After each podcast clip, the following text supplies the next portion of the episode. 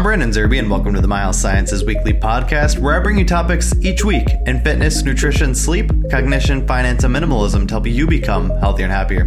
This week I'm covering this posture routine fixed my ankles and feet. Let's get into it. I discovered how to fix the most common ankle and foot issues with posture promoting exercises foot pain from flat feet, knee pain from toes pointed outwards Poor balance, agility, and recurrent ankle injuries gone. All fixed by correcting lower leg posture. What causes poor ankle and foot posture? Can corrective exercises fix it? And what exercises can you do to prevent issues like these? Postural and muscular misalignments cause issues. This is the case with our ankles and feet. Pronation distortion syndrome is defined by the feet pointing out, collapsed arches, and internal knee rotation. It doesn't look normal, it decreases our athletic performance, and it raises our risk for lower leg injuries. Luckily, injuries with our Achilles, plantar fascia, and ACL can be reduced by correcting this. Pronation distortion syndrome is caused by some muscles being too weak, specifically the tibialis and intrinsic foot muscles. Others too tight, like the calves and plantar fascia. While I've never suffered from this syndrome, I've also never had foot and ankle issues. All my years of running, soccer, and basketball without injury or performance degradation. I don't think this is a coincidence. Despite not having issues, I still follow this routine to prevent them. I'm all about optimizing posture for long term health of muscles and joints. When researching PubMed for answers, one study detailed this issue perfectly a randomized controlled trial on the effect of corrective exercise for pronation distortion syndrome. Perfect.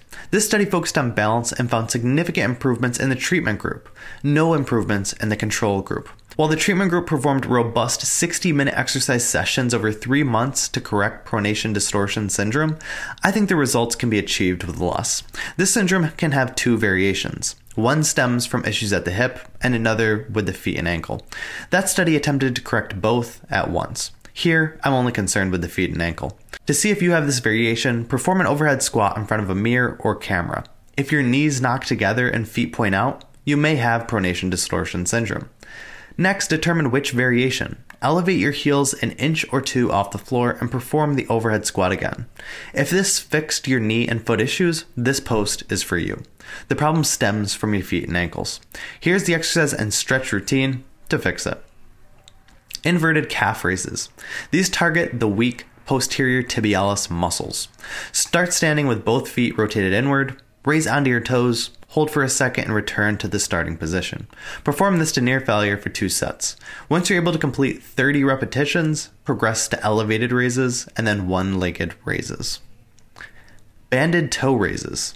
If you don't follow knees over toes guy, then you've likely never tried strengthening your weak anterior tibialis muscles. He's obsessed with growing big tibs, and rightfully so. I prefer doing banded toe raises to accomplish this. I sit on the floor, loop a resistance band around my foot and a pole, and perform toe raises to near failure for two sets. If you don't have resistance bands, then heel walking is an alternative. Many times I perform both. They seem to help mitigate my shin splints from running. Toe crunches. Lastly, toe crunches help build the foot's arch and intrinsic foot muscles.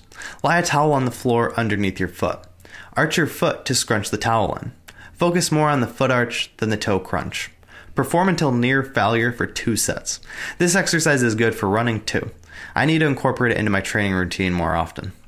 With these exercises completed to strengthen weak muscles, stretches are next to loosen tight ones. I perform both these stretches after every run. They're ingrained in my stretching protocol. First, I do downward dogs for 30 seconds and two sets. This stretches tight calf muscles. Second, I do kneeling fascia stretch for 30 seconds and two sets. This stretches tight plantar fascia. I alternate these stretches back and forth so the rest period of one stretch is the working set of the other. So here are my final thoughts. I've never had ankle or foot issues, but this is likely from having good lower leg posture. If your feet point out arches collapse, and knees knock, then you should fix it. It'll prevent future issues. Performing inverted calf raises, toe raises, and toe crunches will strengthen weak muscles. Downward dogs and kneeling fascia stretches will loosen tight ones. Performing this routine four times a week for four to eight weeks will yield measurable results. Despite not having issues, I perform all of them every week. These are my latest habits for health excellence. Thanks for joining me in My Health Sciences Weekly podcast, where I detail my habits for health excellence. If you'd like to receive weekly updates on the three most important things I've read, watched, and listened to within the past week, sign up for the My Health Sciences Weekly newsletter. Those on this list will never miss any of the latest and most important information I share about habits for health excellence. Thanks again, and I look forward to talking with you again next week.